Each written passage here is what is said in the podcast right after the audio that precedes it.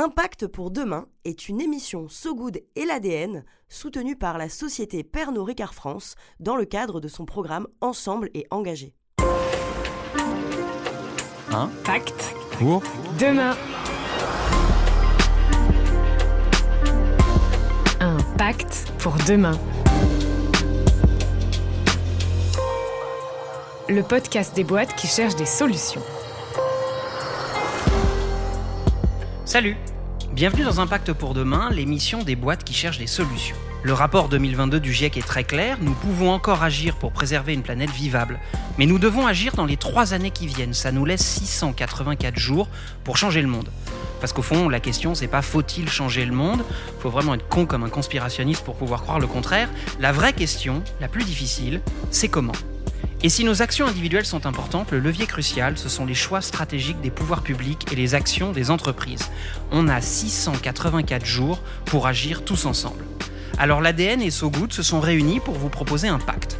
Un pacte pour demain, alors oui, il y a un jeu de mots pas très heureux dans le titre, mais c'est comme ça. C'est un podcast dédié aux entreprises qui cherchent des solutions. Une conversation sincère entre des représentants et des représentantes d'entreprises et des activistes sur des sujets précis pour aider les entreprises à opérer leur transition. Si vous êtes là, devant nous ou bien dans vos écouteurs, sur So Good Radio, c'est que vous aussi vous faites ce pacte, alors bienvenue, c'est ensemble qu'on aura de l'impact. Un pacte pour demain. C'est quoi ton truc pour te remonter le moral? Moi, quand j'entends un abruti dire sur un plateau télé que la France c'est 1% des émissions de CO2, alors on n'a pas à se priver, quand je vois passer un tweet d'Elon Musk, que je constate que le gouvernement français continue à subventionner le transport aérien, ou que je me souviens que le président de la prochaine COP dirige la compagnie pétrolière nationale des Émirats, enfin bref, quand je sens un peu de fatigue et d'agacement monter, moi, j'écoute ça.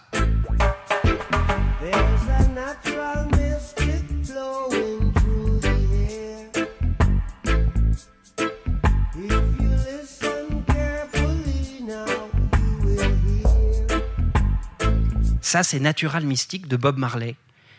Et pour moi, c'est plus fort que tous les Xanax du monde. Ça fait du bien. Mais si la musique adoucit encore les mœurs, elle dérègle aussi un peu le climat, en fait, comme toutes les activités humaines. Car dans ce domaine aussi, le net zéro, c'est une connerie. La musique a une empreinte carbone. Sa production, sa promotion, sa consommation, physique, numérique ou en live, tout cela a un coût énergétique, écologique et écosystémique. Voici quelques exemples pour tenter d'en comprendre l'impact. En 2019, le Hellfest a, distribué 440 000 litres de bière. Alors, elle n'est pas exactement brassée localement. Et donc, dans son rapport Décarbonons la culture, le Shift Project évalue le bilan carbone de ces quelques pintes à environ 600 tonnes équivalent CO2. Toujours selon ce même rapport, un festival de musique actuelle demandant 90 000 kW pour son fonctionnement émettra environ 16 tonnes équivalent CO2 si son énergie provient pour moitié du réseau local et pour moitié de groupes électrogènes. Mais le point le plus complexe, ce sont ni la bière ni les groupes électrogènes, ce sont les transports. Au-delà des festivals, la culture et les loisirs sont la troisième cause de mobilité des Français. Alors évidemment, là-dedans, il n'y a pas que la musique, mais un festival rassemblant près de 280 000 personnes en zone isolée provoquera entre 7 000 et 8 000 tonnes équivalent CO2 émises pour les mobilités de ses spectateurs. Et il n'y a pas que les festivals. Toujours selon le Shift Project, sur 100 gigaoctets consommés sur le web, 0,5 environ correspond au streaming musical et 10% environ au tube. C'est là-dessus que 80% des Français utilisent euh, leur tube pour écouter de la musique. Pour rappel, si Internet était un pays, il serait le troisième plus gros consommateur d'électricité au monde. Alors bref, la musique est sûrement l'une des, meilleures raisons pour tenter de sauver la vie sur Terre, mais il y a un peu de taf pour qu'elle ne contribue pas à la mettre en péril. Alors en cette veille de fête de la musique, date à laquelle nous enregistrons cette émission devant un public en délire, je, je peux vous le dire, c'est très impressionnant. Johnny au Stade de France à côté, c'est un Playmobil dans un évier. Alors que débute l'été et que nous avons tous envie d'aller faire la fête en plein air et en écoutant du bon son, Impact pour demain a décidé de se pencher sur la transition. Alors oui, c'est vraiment un titre de merde. Euh, mais sachez que vous avez échappé à chasse, pêche et RB. Alors, au menu de cette émission, comment le secteur musical peut continuer à nous faire rêver tout en respectant les limites planétaires?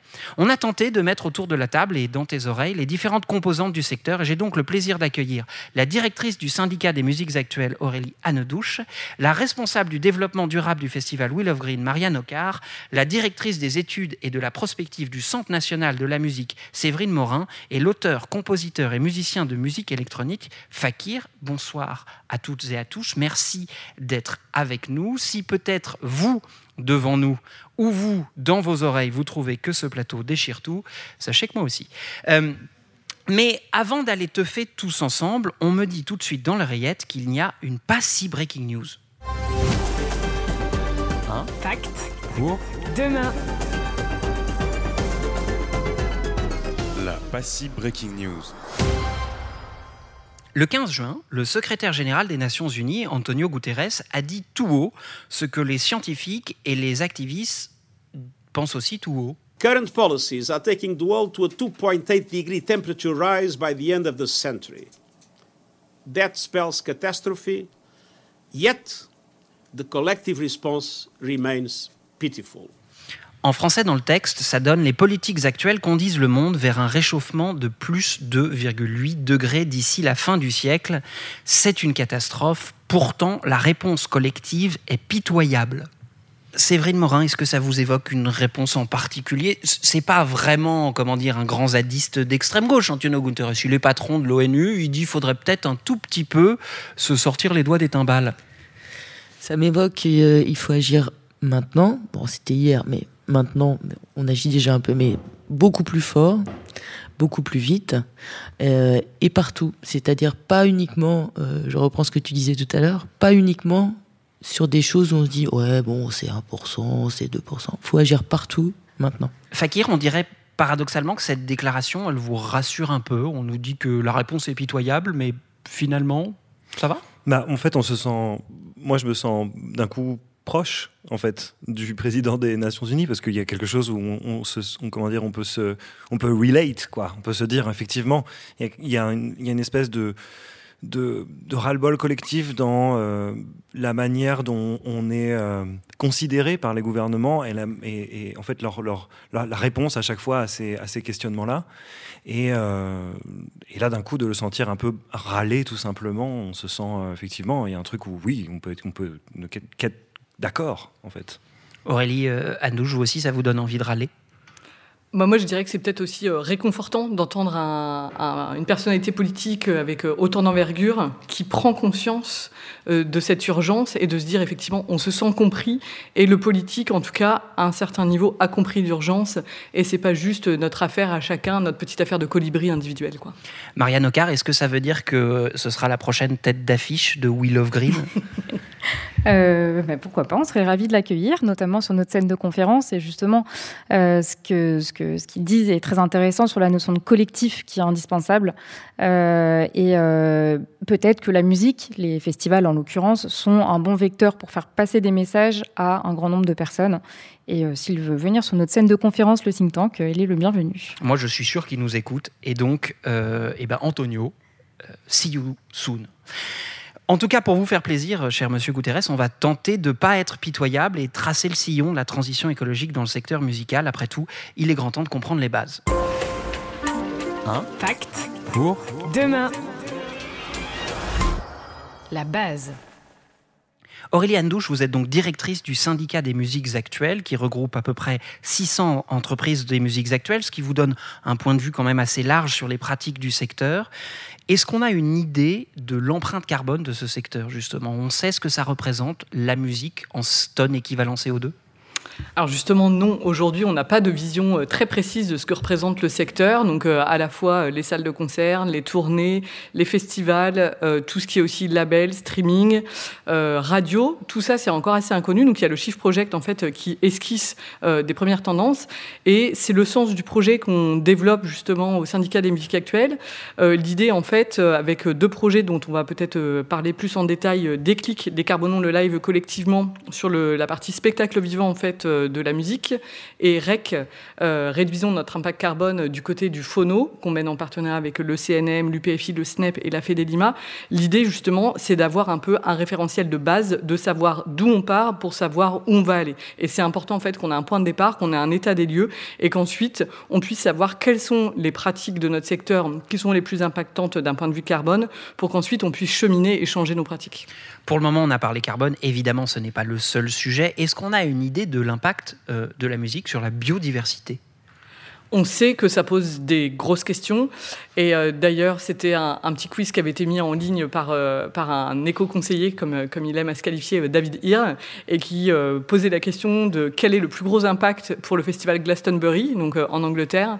Et ça peut faire rire un peu jaune, mais en fait, c'est le fait que les festivaliers aillent uriner à côté du festival dans la rivière. Et en fait, c'est une immense source de pollution pour toute la biodiversité avec euh, les drogues, l'alcool, tout ce qui peut arriver euh, quand on va euh, uriner après un festival chez certains festivaliers. Et donc c'est un vrai problème en fait pour notamment toute la, faune aquatique de cette rivière. On sait que derrière il y a aussi d'autres sujets sur lesquels il faut qu'on s'attaque d'un point de vue écologique la biodiversité, la question des cycles de vie aussi des matériaux qu'on utilise, les déchets, le plastique, qui a déjà été beaucoup traité par les festivals avec euh, des mouvements comme Drastic on Plastic, où on essaie de supprimer tout le plastique à usage unique. Voilà, donc euh, en tout cas, c'est vraiment un fil qu'on tire, mais on sait qu'il va être très long à, tirer. À défaut d'avoir des, chiffres précis, comme vous nous le disiez, euh, est-ce qu'on sait quels sont les postes les plus polluants euh, dans tout le secteur? Vous nous parliez du plastique, éventuellement des matériaux, mais est-ce qu'on a une idée de là où potentiellement l'impact est le plus fort? Des, ce qui ressort des premières tendances, et notamment par exemple de, ce rapport du shift. Et puis on a aussi des entreprises, hein, individuellement, des structures culturelles qui ont déjà fait des bilans carbone isolément, des festivals, des salles de concert. Ce qui ressort majoritairement, c'est quand même le transport et principalement du public. Donc après, il faut qu'on se pose des questions. C'est pas parce qu'on est non plus un festival en milieu rural, donc dans lequel les publics viennent majoritairement en voiture, qu'on doit supprimer les festivals en milieu rural, parce que ça pose aussi des questions en termes d'accessibilité de la culture, de diversité sur des territoires. On sait que le, transport va être euh, un, un sujet euh, fort et il va falloir qu'on s'y attaque. Et on ne peut pas s'y attaquer seul, en tout cas en tant qu'acteur culturel. Il va falloir qu'on travaille avec les collectivités territoriales, avec euh, la SNCF, euh, avec les régions, parce que voilà, ça demande à ce qu'en en fait, on pense autrement et qu'on arrête de raisonner uniquement d'un point de vue financier et qu'on raisonne aussi en impact carbone. Alors Marianne Ocar, je me tourne vers vous pour avoir justement quelques idées un peu, un peu plus précises. Vous êtes en charge du développement durable pour euh, We Love Green, dont la 11e édition vient de se terminer, hein, puisque c'était euh, le 4 juin. Il est peut-être un peu tôt pour avoir le bilan carbone de cette dernière édition. Cependant, vous êtes un festival pionnier, vous faites un bilan carbone depuis le début. Euh, si on se penche du coup sur la 10e édition, c'est quoi les plus gros postes émetteurs de carbone pour un festival comme Love Green? Eh ben, sans surprise, c'est également les transports, même pour un festival qui est euh, urbain, qui est accessible en transport en commun, euh, sur lequel 80% des publics viennent en transport en commun. Euh, C'était un choix d'ailleurs dans, la, conception, la création de Green, de le mettre en milieu urbain et, de manière accessible en transport. Et bien, du coup, les transports ont quand même représenté 50% des, des émissions de CO2 sur 2022. le deuxième poste, c'est celui de la restauration. Euh, c'était en tout cas, parce que cette année, on a bon espoir que ça puisse évoluer puisqu'on est passé à une offre 100% végétarienne et que, ben, mine de rien, en fait, ça va diminuer les émissions de CO2 liées à la, restauration par 4.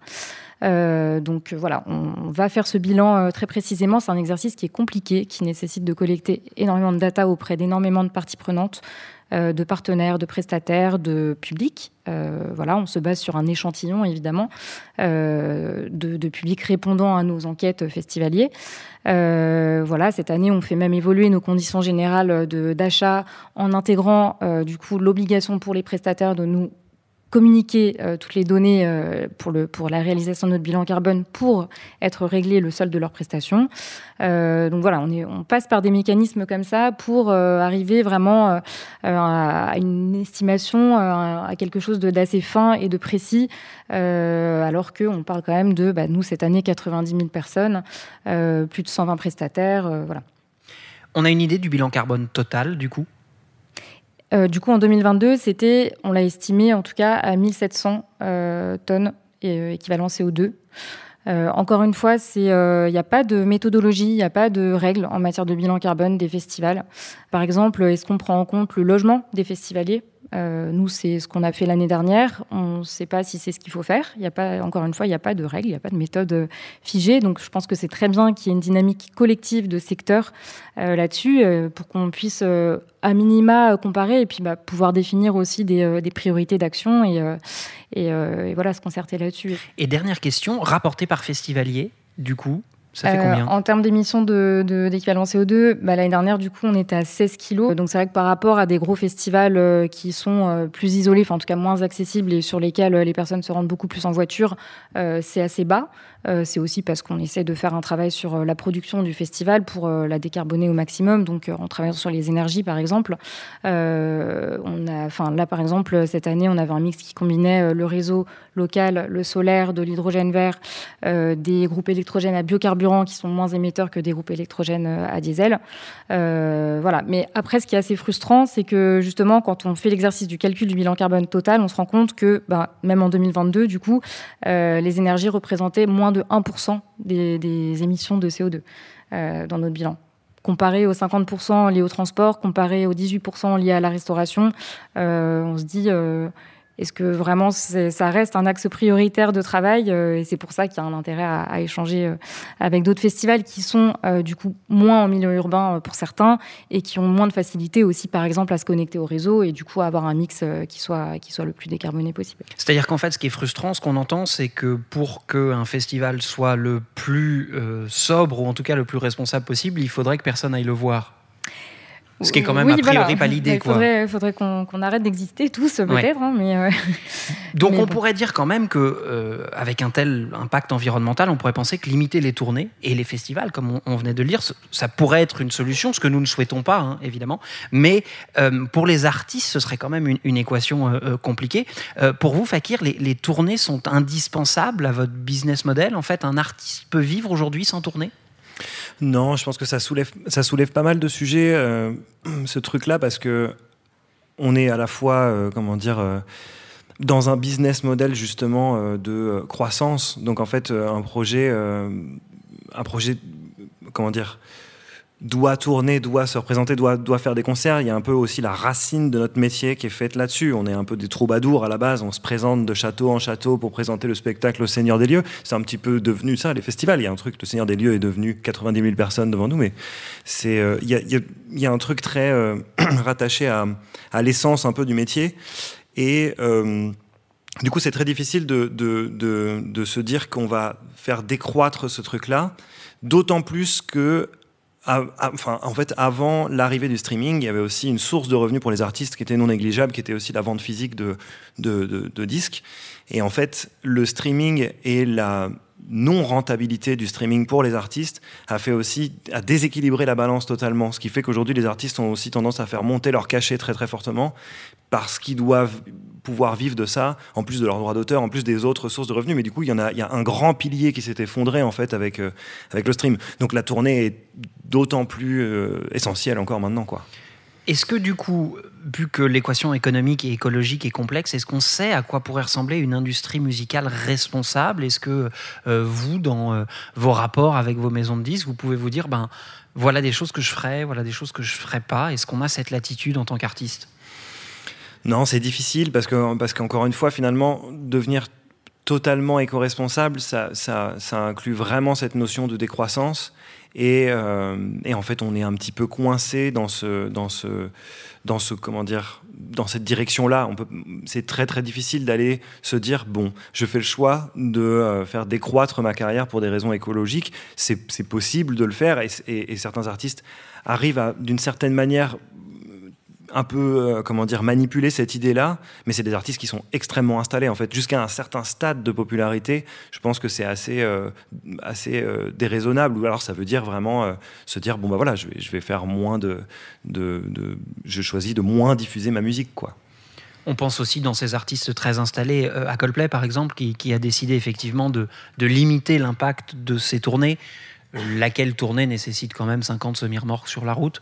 Donc évidemment, il y a euh, l'engagement, il y a la difficulté euh, parfois euh, à le tenir et, à la complexité d'imaginer une industrie décroissante, comme vous nous le disiez, Fakir, se rajoute le rôle particulier de la culture et de la musique.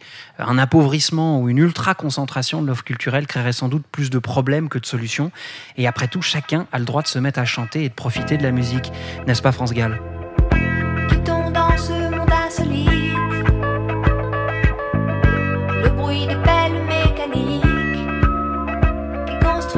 fly.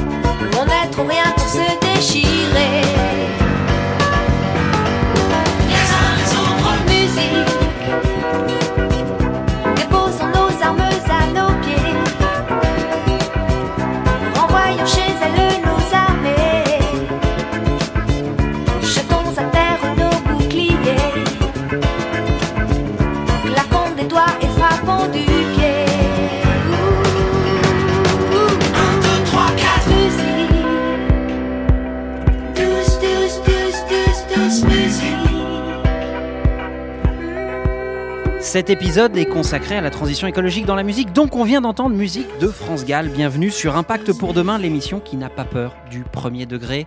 L'auteur-compositeur de musique électronique Fakir nous disait à l'instant qu'on ne savait pas vraiment à quoi euh, pouvait ressembler une industrie musicale responsable.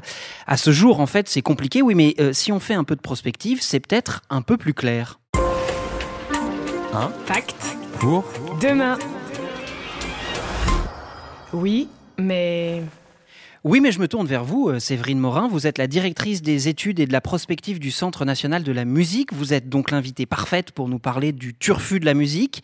Euh, je n'en démords pas. J'espère avoir à un moment quelques infos. Euh, essayons d'abord de voir d'où on part. le CNM, c'est-à-dire le Centre national de la musique, a-t-il une idée de l'empreinte CO2 du secteur? Non. Bon, j'y arrive pas. Écoutez, on va mettre fin euh, à l'émission. Euh, est-ce que, en revanche, euh, il y a quelques outils qui sont mis en place, une manière de faire progresser cette connaissance? Parce qu'on l'entendait tout à l'heure, c'est capital de savoir quand même d'où on part et qu'il y ait un cadre commun. Le collectif est très important, notamment pour trouver des, leviers d'action euh, communs et euh, adaptés à chaque typologie d'acteurs, c'est-à-dire les festivals en milieu rural, on en parlait, les festivals en milieu urbain, les lieux, les labels, ceux qui produisent et exportent pas du tout, ceux qui produisent pratiquement plus de physique et qui passent tout en streaming. en fait, c'est une approche holistique qui est assez compliquée à mettre en place, mais vers laquelle malgré tout nous, nous tendons. Euh, pour cela, on a différents leviers et euh, au cours des deux dernières années, euh, il y a donc eu un premier appel à projet Alternative Verte sur lequel le projet Déclic dont parlait Aurélie tout à l'heure a été soutenu. Et le second que nous portons ensemble avec le SMA, l'UPFI, le SNEP. qui Public, si tu sais pas ce que c'est, t'en fais pas moi non plus. Alors le syndicat national des, musiques actuelles. Voilà, le syndicat national euh, des, euh, des, producteurs, euh, de, des, éditeurs phonographiques, le SNEP, ainsi que les l'Union des producteurs français indépendants, l'UPFI. Les gens qui travaillent dans la musique. Et donc de travailler sur cette, cette feuille bas carbone, dont on sait que ce n'est pas la seule des transitions dont il faut s'occuper. Mais malgré tout, de travailler à cette vision grâce à des typologies qui nous permettent de partager des outils et de plus même que de savoir c'est combien exactement de tonnes équivalents euh, que ça génère, c'est plutôt pour tracer la bonne trajectoire. C'est de se mettre d'accord sur des éléments qui nous permettront de progresser les uns les autres à chacun à notre endroit. Ce qui est important, c'est le chemin, et c'est on l'évoquait en introduction tout à l'heure. Euh, ce chemin, il va falloir le peut-être au début marcher et puis euh, courir pour retenir dans les moins de 700 jours. On a beaucoup parlé des festivals à l'instant parce qu'ils ont une place à part, ne serait-ce que par le public qu'ils drainent, par la capacité qu'on a un peu plus à mesurer euh, euh, ce qui s'y passe. Euh, pour le reste de l'activité du, secteur, c'est-à-dire, est-ce qu'on connaît le, coût carbone de la fabrication d'un album, par exemple? Alors tout récemment, une association européenne qui s'appelle Impala, Impala Music, qui représente les indépendants au niveau européen, a mis en place avec une euh, association européenne qui s'appelle euh, Julius Bicycle euh, un calculateur carbone à destination des, producteurs indépendants. Ils ont sorti un premier bilan carbone, mais qui, a été construit grâce à 100 labels et qui permet d'avoir la répartition, le bilan carbone, mais d'une unité physique. C'est-à-dire que, bien entendu, tout, désormais, euh, tu disais 80, des fois on dit 70, mais euh, la, part euh, de la diffusion de la musique enregistrée numérique est tellement énorme désormais qu'on ne peut pas faire abstraction de ça. Ce, ce, que ressort, ce qui ressort de l'étude d'Impala, c'est qu'une unité physique, deux tiers de l'empreinte carbone est liée à la production même de, de l'objet. Et Donc que disque ou vinyle, quoi, en fait. C'est ça, enfin, c'est des vinyles. L'autre poste important, c'est bien entendu euh, la distribution, euh, qui, euh, qui forcément est encore plus impactante du point de vue carbone si c'est à l'international qu'elle s'opère. Vous nous le rappeliez à l'instant, il y a quand même énormément de la consommation de musique, même s'il ne faudrait pas dire consommation de musique, c'est-à-dire en fait la manière dont les gens l'écoutent, c'est extrêmement tourné vers, vers le numérique. Est-ce que ça aide le secteur à être plus sobre? Est-ce qu'il y a un numérique de la musique responsable Alors, on aimerait bien. Et on s'est posé cette question, et notamment où on, en a parlé, euh, y compris avec l'association des, data centers euh, qui travaille aussi avec euh, l'ADEME, l'ARCEP, alors autorité de régulation des communications.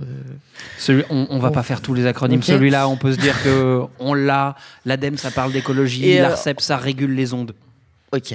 Et, euh, et, sur cette base, euh, enfin, des travaux sont menés euh, vraiment sur le numérique. Euh, tout, enfin après la, la question c'est la part de la musique dans le numérique, mais là après on peut dire oui non mais la part de la musique dans le numérique c'est pas si important que ça. On sait que c'est plus sur la vidéo que sur le streaming musical pur. Malgré tout, ce qu'on, ce qui ressort en synthèse, c'est quand même que ce qui est le plus impactant, ce sont les terminaux. Là, il y a, vraiment un impact énorme euh, et qui va au-delà de l'empreinte carbone, qui vient aussi euh, euh, affecter bah, les terres rares, qui vient affecter au-delà de, des aspects écologiques, des problématiques humaines aussi, de conditions de travail, des, voilà, de travail d'enfants parfois. Euh, donc il y a des choses comme ça sur lesquelles euh, il faut aussi s'interroger. Et j'ai une dernière question euh, pour vous, Séverine Morin. là, on parle de l'impératif un peu moral ou en tout cas écologique de faire évoluer toute cette filière. C'est une filière qui est aussi marquée par une forte précarisation. Il y a énormément de petits acteurs, de petits festivals, de gens qui, pour qui déjà l'équation économique est difficile. Vous qui êtes en lien avec beaucoup d'acteurs de, la musique, euh, est-ce que la filière est prête à assumer une transition alors que justement cette euh, situation économique est déjà si fragile? Alors je dirais que toute la filière, euh, certainement pas. Euh, je ne pointerai pas de secteur plus que d'autres parce que je pense que c'est beaucoup plus nuancé que cela. Euh, on a mis en place au, sein du Centre national de la musique un, comité de suivi sur cette feuille de route transition écologique de la musique, dans lesquels on va dire on a quand même plutôt des ambassadeurs de Agissons maintenant, euh, partageons, euh, soyons dans, le collectif. Mais malgré tout, je dirais que aujourd'hui, on est nettement plus avancé sur la volonté d'agir la volonté de partager et que c'est assez, enfin que c'est assez transversal. Les artistes sont là, les, les, producteurs sont là, les, les producteurs phonographiques sont là, les éditeurs avancent aussi. Le, le, spectacle, bien entendu, qui avait commencé d'abord. Il y a aussi la facture instrumentale. Il y a aussi tous les métiers de la technique qui sont très impliqués là-dessus.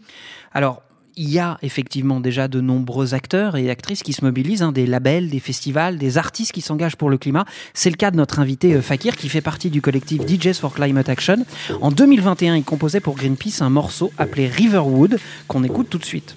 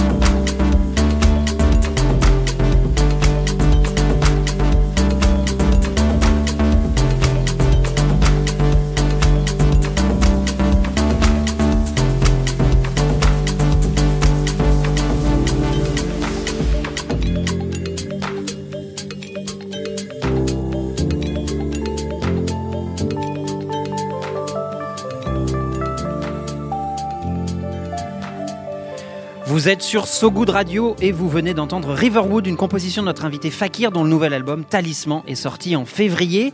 Il est aussi membre de Music Declares Emergency, un groupe de professionnels de la musique qui a un mot d'ordre assez clair, No Music on a Dead Planet, qui nous fait penser à, à MC Marche pour le climat, que nous saluons.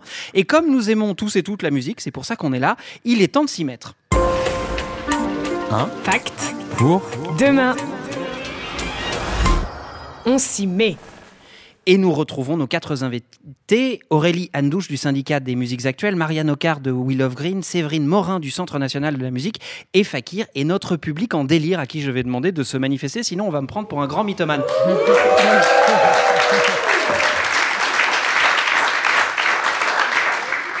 Bon, le délire est relatif, mais à notre décharge, le bar n'est pas ouvert encore. Euh, Fakir, vous faites donc partie de Music Declares Emergency. Euh, vous êtes l'un des premiers musiciens français euh, à avoir rejoint le, collectif. C'est quoi le déclic pour vous? À quel moment vous vous dites euh, faut un peu transformer la musique là? Il y a plusieurs choses qui ont provoqué ce déclic. Et d'abord la, gravité de la situation et l'urgence qui, devenait de plus en plus, de plus en plus urgente. Hein. Ah bon voilà. Et, en fait, moi c'était, comment dire, il y a eu aussi une modification un peu dans le dans le statut de l'artiste engagé. Moi, il y a un truc qui, qui, me, plaisait pas quand j'ai démarré euh, la musique, c'est que être engagé auprès des médias et auprès des, pros, ça, prenait presque le pas sur le genre musical qu'on défendait. Il y avait un truc où on devenait, on faisait de la musique engagée. Et c'était quelque chose d'un peu clivant en tant qu'artiste, parce qu'en fait, on avait envie de dire non, non, d'abord, je fais de la musique, et mon combat ensuite, c'est celui-ci. Euh, mais j'ai pas envie d'être réduit à ce truc-là et surtout j'ai pas envie que j'ai pas envie de, de, devenir une figure politique parce que c'est hyper casse-gueule en tant que musicien qui a aucune connaissance en politique. donc il y a, y a, en fait ce statut-là a un peu évolué et c'est devenu beaucoup plus cool, euh, enfin cool non c'est pas le bon terme, mais beaucoup plus euh, accepté et accueilli d'être engagé pour le climat en tant que musicien. Donc c'est-à-dire c'est une, une, posture un petit peu. On a le rôle qu'on a d'artiste et notre rôle c'est de comment dire de sensibiliser, de, de peut-être éveiller la curiosité, d'inspirer en fait euh, le public. Et euh, donc au final, c'est quelque chose que j'ai trouvé important de défendre. Qu'est-ce que ça change pour vous aussi dans votre manière de, travailler? Est-ce que euh, cet engagement, il s'est euh, traduit par une autre manière de composer ou une autre manière de tourner ou une autre manière de faire son merchandising? En fait, qu'est-ce que ça change? Ouais, bah, beaucoup de petites choses et euh, effectivement euh, le, merchandising c'est euh, je pense le truc le plus peut-être accessible en tant qu'artiste à mettre en place parce que c'est très très facile maintenant de trouver en fait des producteurs locaux que ce soit de textiles ou que ce soit même de, de vinyle. Avec l'association avec DJ for Climate Action j'ai pris contact avec une, une, une, boîte qui fabrique des vinyles totalement éco-responsables du coup en, aux Pays-Bas et, et, maintenant je crois qu'il y en a même en France ça, se fait de plus en plus. Euh, il y a effectivement la manière de tourner, c'est un petit peu le nerf de la guerre parce que en fait, en fonction des, moyens qu'on a euh, financiers, faut le dire, euh, on peut se permettre d'adapter ou pas le, moyen de transport. Alors aujourd'hui, moi, ça par exemple, ça se manifeste en, en essayer de tourner uniquement en train quand je voyage euh, en, dehors de, en dehors de la France, parce que c'est du coup, ça veut dire aussi voyager avec une équipe très réduite, avec beaucoup moins de matériel sur soi.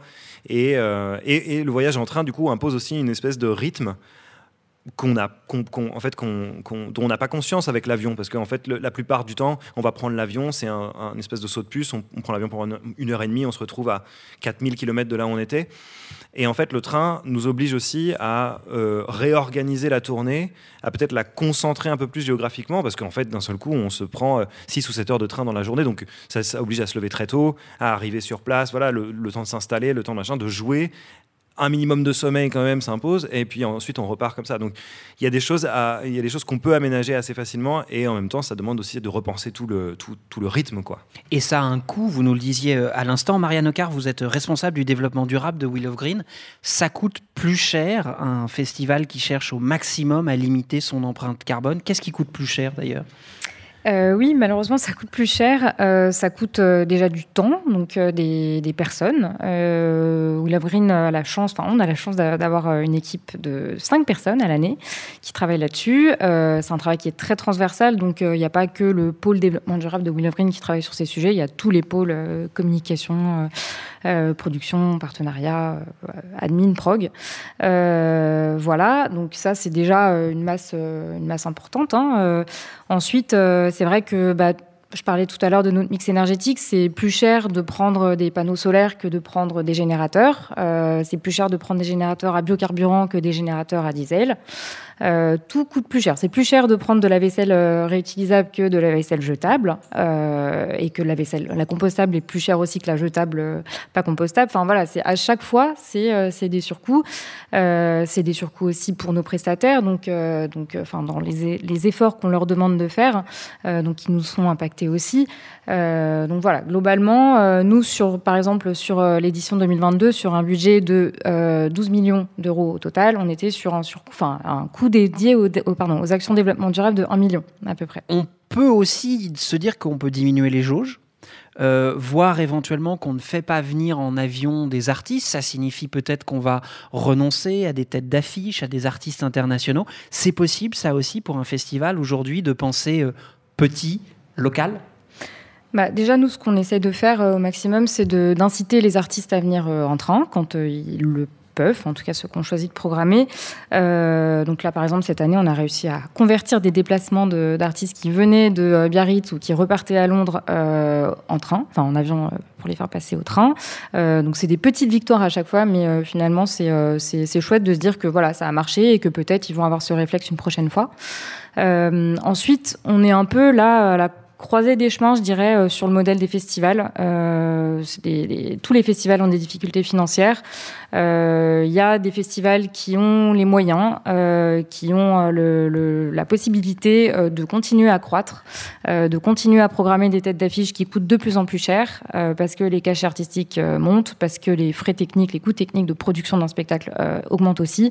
et il y en a d'autres qui ne peuvent pas suivre en fait cette dynamique et qui euh, de toute façon, vont aller plus sur de l'émergence, plus euh, sur de la découverte, plus sur des artistes français.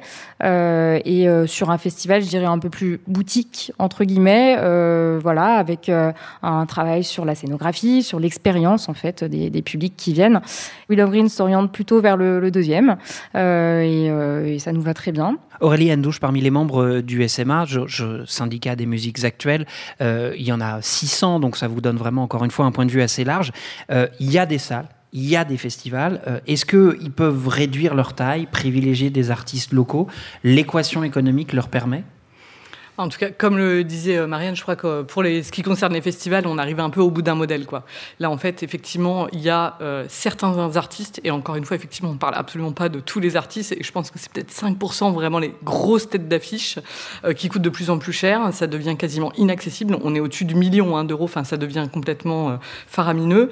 Et de toute façon, la plupart des festivals, voire la quasi-totalité, n'ont pas les moyens en fait de continuer à jouer à ce jeu-là, parce qu'en fait ils sont en train de se tirer une balle dans le pied et qu'au moindre faux pas, en fait, ils peuvent disparaître. Quoi. S'il y a un aléa météorologique, s'il y a le moindre aléa, ça devient vraiment extrêmement, euh, extrêmement dangereux. Donc effectivement, je crois qu'il y a beaucoup euh, de festivals et de salles qui sont en train d'amorcer cette réflexion qui est pas simple parce que c'est un pari assez risqué. On ne sait pas si le public va continuer à suivre avec moins de têtes d'affiche. On ne sait pas si les mécènes vont continuer à suivre aussi. Euh, un mécène, quand il invite euh, ses clients, ses équipes, il y va pas pour voir l'artiste du coin, quoi. Il y va pour voir un peu un nom quand même, quoi. Il faut bien se le dire aussi. Donc, je pense qu'il y a aussi euh, toute une franche de festivals. Euh, L'idée, c'est pas non plus euh, de faire du local au local. Je pense qu'il y a aussi un juste milieu. Et euh, dans les adhérents du SMA, effectivement, il y a quand même beaucoup de structures qui sont associatives et qui sont assez investies sur les questions sociétales, qui sont en train de s'emparer du sujet pour proposer des choses alternatives, mais sans faire radicalement l'inverse. je pense euh, par exemple euh, à, des festivals comme euh, Détonation à Besançon ou comme Minuit, avant la nuit à Amiens, les festivals de la vapeur ou de, la carène, qui sont en train de penser les choses de manière plus raisonnable, avec des programmations sans doute moins mainstream, mais où effectivement l'accueil du public, l'expérience est mis au cœur du projet. Par exemple, Minuit avant la nuit propose des parcours secrets en barque sur les ortillonnages d'Amiens, et vous savez pas quel artiste vous allez voir, et là on vous offre une vraie expérience, et je pense que voilà, il n'y a pas de tête d'affiche. Le festival fait complet. Il break. Parce que ce qu'il faut avoir en tête aussi, c'est que euh, les festivals, même s'ils font complet, en fait, les charges avec l'inflation sont telles que euh, là, on a plusieurs festivals qui viennent de se dérouler, qui se sont très bien passés, qui ont fait complet, mais qui vont pas équilibrer, qui vont perdre de l'argent. Donc, euh, en fait, il va nécessairement falloir qu'on change le modèle. On n'a pas le choix. On est arrivé au bout d'un cycle. Vous pointez aussi quelque chose d'hyper important. Là, on parle entre acteurs de la filière, euh, artistes, euh, salles, euh, festivals, mais il, y a une question du public quand même. est-ce qu'on a une idée ou des exemples de la réaction des, publics? Par exemple, à Will of Green, cette année, il y avait des têtes d'affiche hyper prestigieuses, il y avait Phoenix, il y avait des gens que, que les gens connaissent et pour lesquels ils sont prêts à se déplacer. Mais est-ce que si d'un coup on dit, bon, ben c'est le festival de l'île de France, par exemple, dans les questions que vous leur posez, est-ce que vous leur demandez s'il n'y a que des artistes locaux, est-ce que vous venez? Parce que demander au festival de faire eux-mêmes la transition, c'est chouette, mais faut quand même qu'il y ait des gens qui viennent, non? Oui, on est d'accord. Euh, c'est sûr qu'on attirera moins en masse en programmant des artistes plus locaux. Euh, voilà. Après, on se dit que, euh, encore une fois, l'expérience, l'expérience publique, elle peut attirer. nous, il y a des personnes qui viennent parce que le festival est agréable et joli à, à voir, parce qu'il y a des conférences aussi. on a une super scène de conférences et pour le coup, c'est un bon indicateur, je trouve, de l'intérêt des publics pour ces questions-là. c'est que nos scènes de conférences elle a fait pour le coup que grossir d'année en année. Euh, là, cette année, euh, elle faisait une capacité de 700 personnes et elle faisait, enfin, c'était complet tout le temps et ça débordait. Euh, on avait des têtes d'affiche sur cette scène de conférence comme Valérie Masson-Delmotte, Timothée Paric, Camille Etienne ou encore Nancy Mout, par exemple, les, les explorateurs. donc voilà, on se dit que ça attire aussi du monde et là, on s'apprête à adresser notre questionnaire festivalier qui comportera la question de est-ce que vous vous saviez que le festival Louvre était engagé en matière d'éco-responsabilité et de contenu autour de ces questions-là. Et si oui, est-ce que ça a pesé dans votre choix? Est-ce que vous êtes venu voir nos, conférences? Enfin voilà, euh, c'est des données qu'on essaye aussi de, collecter en parallèle de toutes les données bilan carbone. Ça, paraît essentiel aussi euh, à, comprendre et à maîtriser. Alors, on peut faire ces bilans carbone, on peut collecter des données, on peut essayer d'encourager aux mobilités euh, douces ou dynamiques, mais il y a aussi parfois des moyens un peu plus insolites. Et je vous propose tout de suite d'en découvrir un et donc de faire une petite pause café. C'est notre chronique qui déniche des solutions partout dans le monde. Et aujourd'hui, Bérénice Koulibaly nous fait découvrir les latines latases. Un pacte pour demain. Écoutez, écoutez, écoutez. Vous entendez là ces petites cordes résonner, ces cordes de guitare? Ce ne sont pas celles d'une Gibson ni d'une Fender et encore moins celles d'une Ibanez. Non, ce que vous entendez là, c'est l'Estrato Trasher 2. Une guitare électrique fabriquée à partir d'une étagère en bois, une machine de dialyse, des ressorts, des sacs plastiques et un micro récupéré au Parlement colombien. Recycler les déchets en instruments pour déclarer leur flamme à l'environnement, c'est l'idée surprenante qu'ont eue les Latines Latas, un quatuor de musiciens colombiens. Les Latines Latas, ou boîtes de conserve latinos en bon français, sont nées en 2011 sous l'impulsion d'Andrea De Francisco. Chanteuse, productrice, luthière, Andrea, ça fait 15 ans qu'elle est dans le game et le groupe veut sensibiliser aux questions environnementales par la chanson, avec des textes engagés, sur des rythmes franchement calientés. Mais aussi et surtout, Alexandre, de manière bien plus concrète, en fabriquant leurs propres instruments. Une façon de montrer qu'il existe des solutions à la portée de tous pour faire face à la surconsommation. Mais avec deux, trois chiffres, ce sera plus éloquent. 32 000 tonnes. C'est le nombre de déchets produits chaque jour par l'ensemble des foyers colombiens, selon les données gouvernementales. À l'échelle mondiale, on monte à 2 milliards de tonnes de déchets produits chaque année par l'humanité, d'après l'Institut de sondage Statista. Pour vous aider à visualiser, ça représente à peu près 822 000 piscines olympiques. Donc ça fait une montagne de déchets, une montagne de poubelles qui reste toutefois de la manière exploitable pour nos musiciens colombiens. Dans leurs textes, les latines latas parlent notamment de vélo, de l'eau, de la terre, des semences, de la pêche et de la lune, des thèmes et des styles musicaux aussi variés que leurs instruments, rock, jazz, reggae, en passant par l'électro, les boîtes de conserve latino sont fabriquées plus de 20 instruments à la sonorité unique. Ils sont déjà pressés en France et reviendront sûrement. Ne les ratez pas.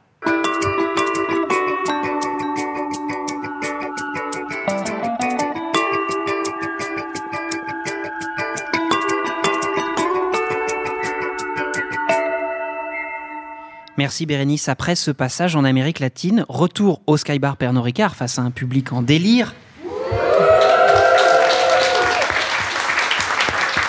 Nous allons parler et continuer de parler de transition écologique de la musique et on en arrive au nerf de la guerre. On va parler Tounas, Pépette, j'ai plus de synonymes. Moula, oui, voilà, heureusement que Bérénice est là. Bref, euh, on va parler du coût quand même de cette transition, repenser ces modèles à un coût.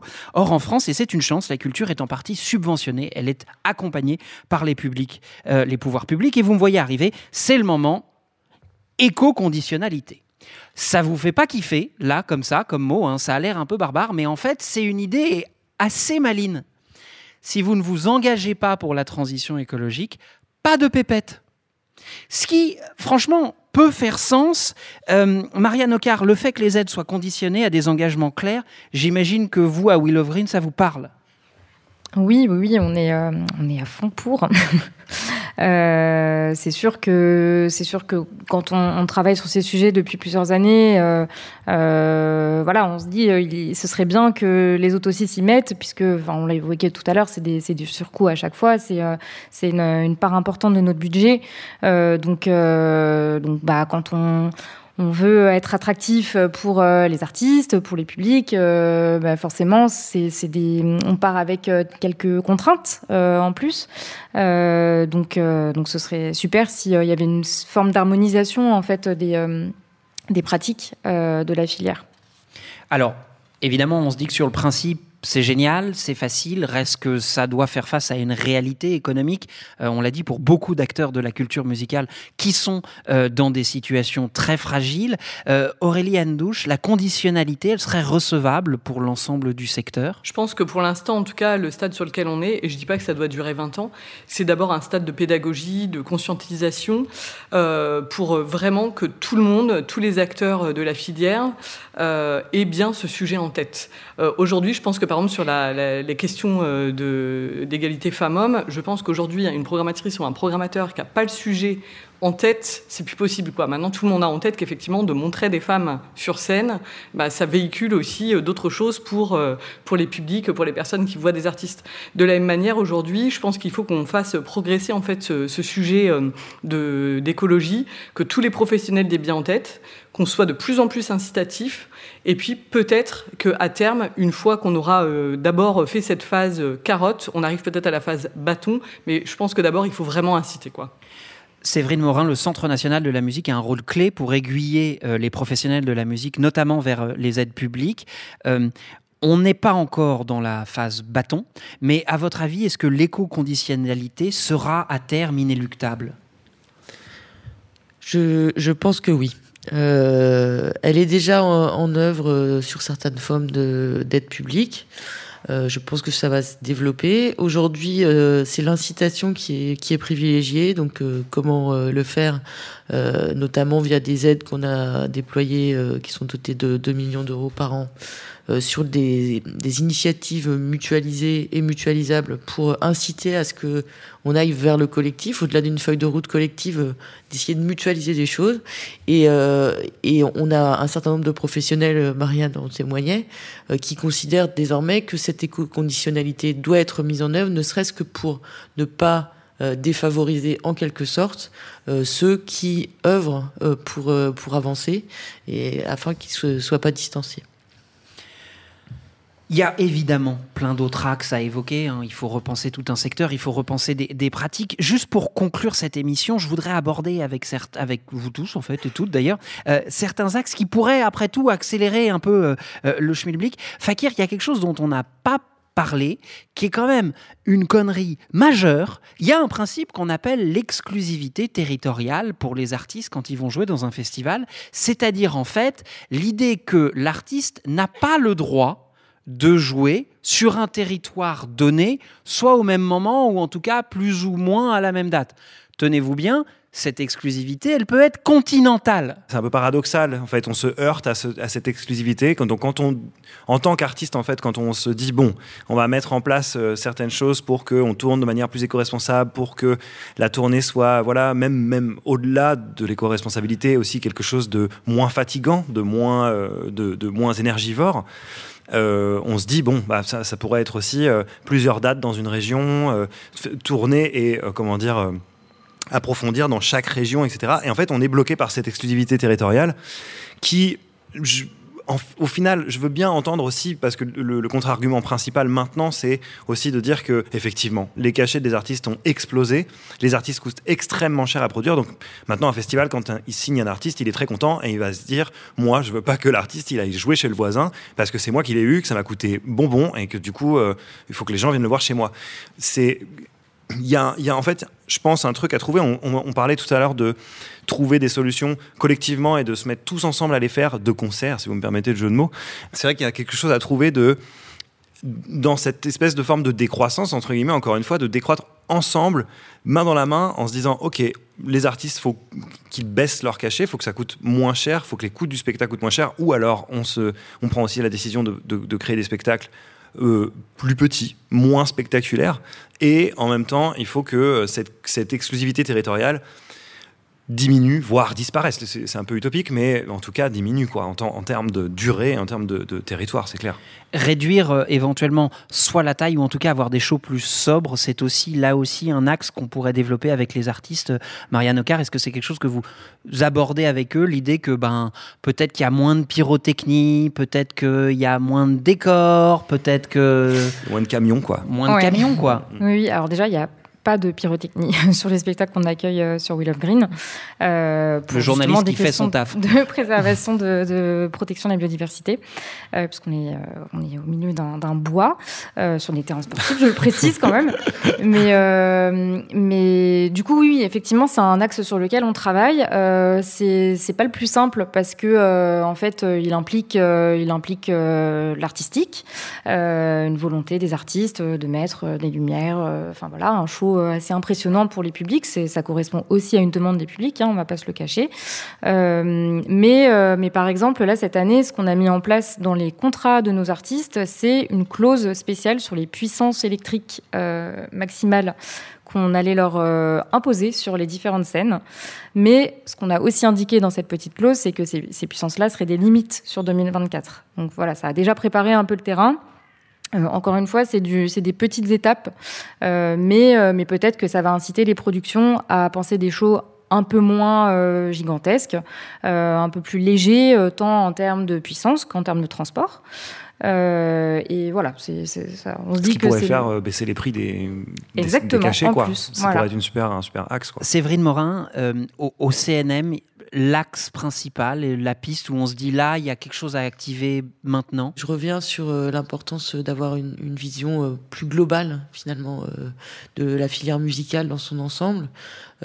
Fakir le disait tout à l'heure, il y a aussi une injonction à tourner qui est, liée à, une problématique de partage de la valeur qui, s'est profondément modifié avec l'avènement du, enfin, d'abord le piratage, puis l'avènement du streaming musical qui induit euh, une croissance, mais aussi une croissance exponentielle en termes de stockage de données, de leur mise en visibilité, de problématiques de découvrabilité, de problématiques euh, de revenus. Et donc, euh, finalement, il y a une équation qui, euh, qui, qui, est plus, qui a l'air de, de, partir un peu en, sucette et euh, qui, qui fait qu'il faut se poser aussi la question. Euh, moi, je dis pas qu'il faut arrêter les catalogues complets sur, sur, des, sur des grosses plateformes de streaming.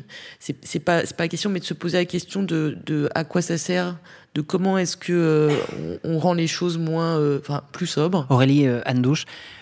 Est-ce qu'on a parlé des jauges, on a parlé euh, de, l'exclusivité territoriale, on a parlé de la puissance, on a parlé du support. Est-ce que euh, on a quelques pistes en se disant en fait la musique, c'est quand même un grand kiff. Ce serait bien qu'on puisse kiffer la musique et la planète en même temps. Donc là, l'idée, c'est de dire on est responsable et en fait, on va faire des propositions au niveau de la filière. Et effectivement, je pense qu'il y a quand même une alternative entre les énormes rassemblements avec des cachets complètement faramineux et le tout petit événement local au local avec que des artistes qui habitent dans la rue d'à côté. Donc c'est à nous aussi de réfléchir à ça. Et effectivement, entre euh, le prix des cachets, les scénographies, ça va avoir un impact sur le prix du billet, sur les jauges. Et effectivement, c'est vraiment une problématique de filière euh, comme le disait Fakir, on doit tous se mettre autour de la table pour y réfléchir, parce qu'il euh, il faut que tous les acteurs jouent le jeu, en fait. Et au fond, en fait, une autre musique est possible. Un pacte pour demain. C'est sur cette promesse d'une musique qui nous fait euh, kiffer la vie et la planète que s'achève cet épisode d'Impact pour demain. N'oubliez pas qu'il ne tient qu'à vous de faire le vôtre pour avoir le vôtre. Merci à nos quatre invités, Aurélie Douche, Marianne Ocar, Séverine Morin et Fakir, dont le dernier album Talisman est sorti en février. Merci à Apolline Calucci et Lola Lelouch pour l'orga. Merci à Bérénice Koulibaly pour sa chronique qui nous a emmenés en Amérique du Sud. Merci à Vincent Berthe pour ses goûts musicaux que vraiment toujours on kiffe. Merci à Sullivan pour la réalisation. Merci à notre public en délire d'avoir stoppé de temps en temps les pogos. Et merci surtout à vous qui nous écoutez euh, en direct et à seuls et ceux qui nous écouteront dans le futur en podcast sur votre plateforme d'écoute préférée. N'hésitez pas à partager, à commenter, à nous mettre des pouces, des étoiles, enfin ce que vous voulez pour dire qu'on est géniaux. Ça fait toujours zizir. Sachez que l'ADN et So Good reviendront à la rentrée dans vos oreilles pour parler des alternatives au plastique en direct depuis le So Good Festival à Marseille. C'est un festival engagé sur lequel nous travaillons déjà pour limiter évidemment son impact carbone. D'ici là, passez un bel été, écoutez du bon son et surtout prenez soin de la planète et de vous. Après tout, c'est la même chose. Un pacte pour demain. Le podcast des boîtes qui cherchent des solutions.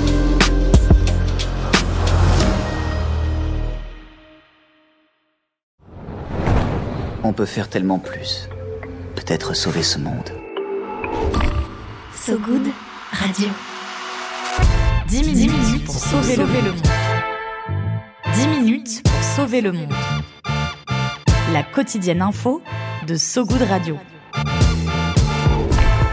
Salut, je m'appelle Diane Poitot. Et moi, c'est Romain Salas. Accordez-nous 10 minutes et on vous donne de quoi sauver le monde. La quotidienne info de So Good Radio qui vous veut du bien. Un tour du monde de l'actualité. De Kuala Lumpur à Saint-Étienne jusqu'à l'Antarctique. Des tortues étoilées enfin protégées aux résidences d'artistes en hôpital psychiatrique. En passant par la défense des personnes transgenres au Minnesota. Bref, on parle de tout. Des infos les plus positives du jour, de celles et ceux qui essaient de rendre notre monde un peu moins pire. Ça s'appelle 10 minutes pour sauver le monde. Retrouvez-nous sur toutes vos plateformes d'écoute préférées. Vous allez voir, ça met la pêche. Super pêche. 10 minutes, 10 minutes pour sauver le monde. So Good Radio. So Good